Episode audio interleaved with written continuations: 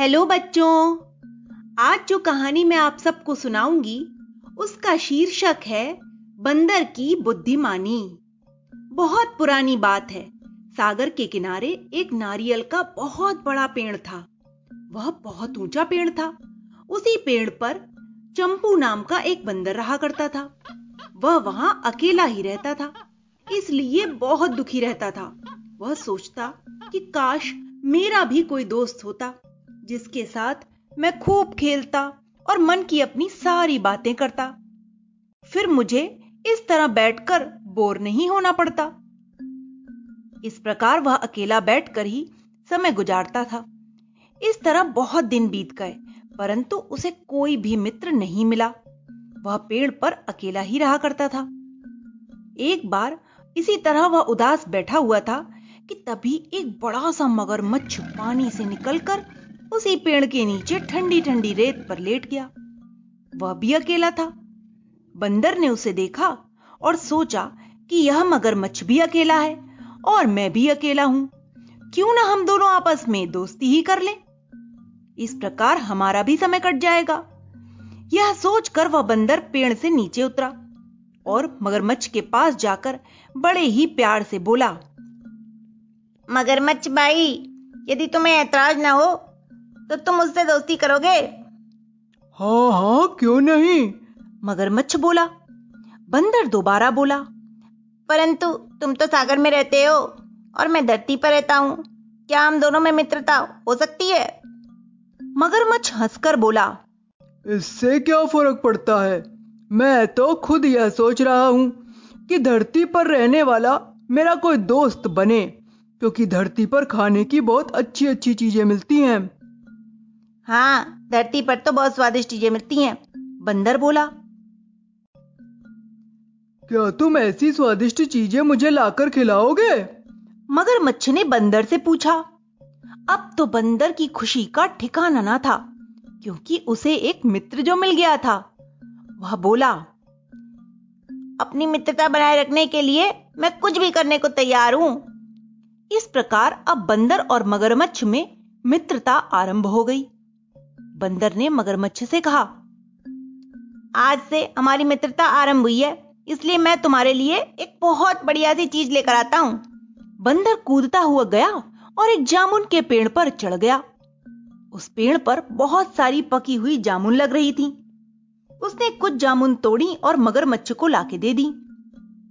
मगरमच्छ उन जामुनों को लेकर सागर के अंदर अपनी पत्नी के पास गया और जामुन अपनी पत्नी को दे दी।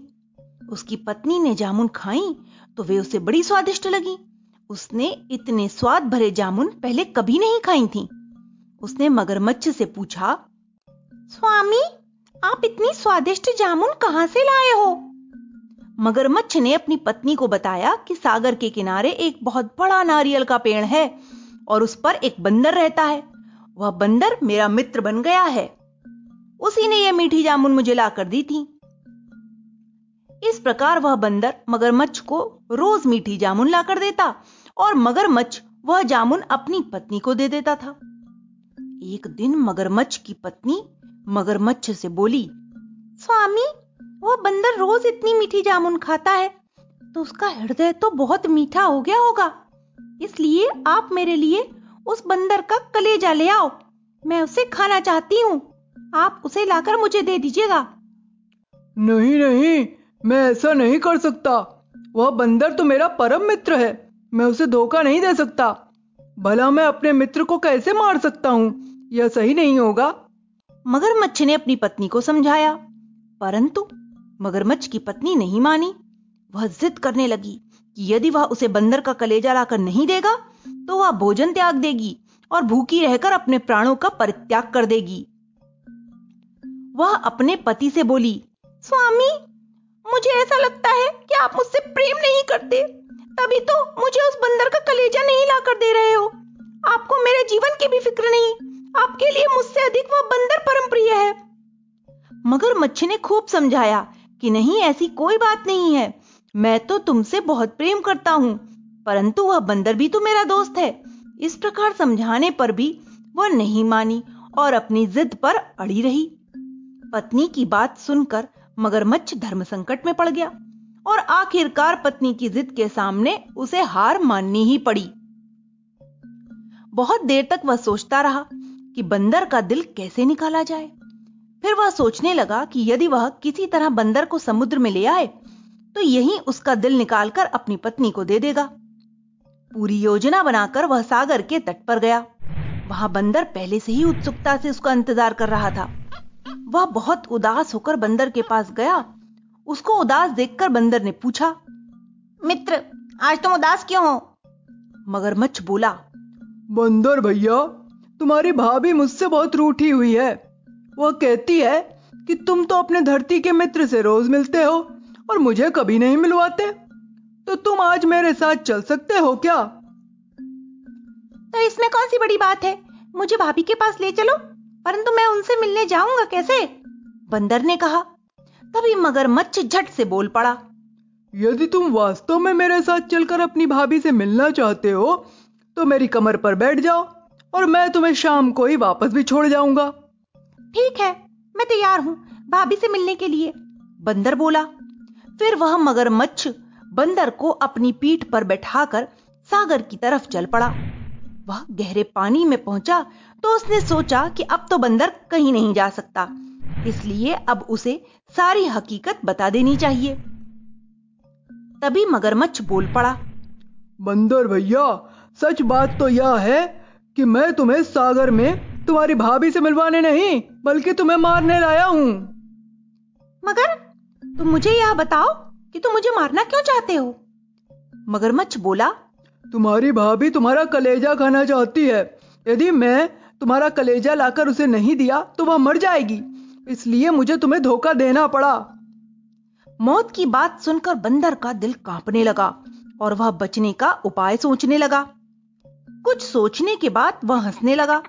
उसे देखकर मगरमच्छ बोला मौत तुम्हारे सामने है और तुम हंस रहे हो?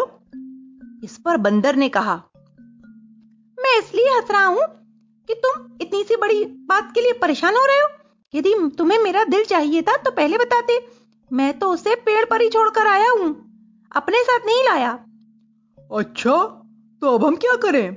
मगरमच्छ ने बंदर से पूछा।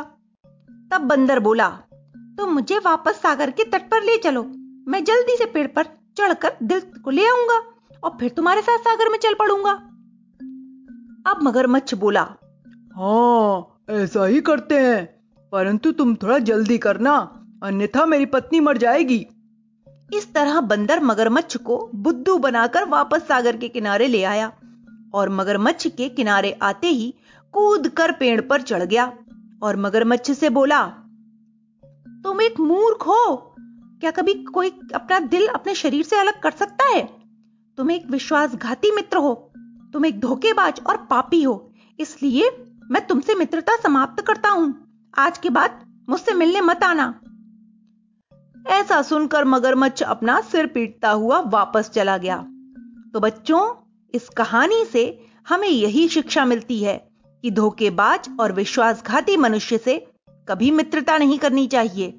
वह मनुष्य किसी के लिए भी हानिकारक सिद्ध हो सकता है। और जब भी कोई किसी से दोस्ती और प्रेम करे तो उसके साथ विश्वासघात नहीं करना चाहिए।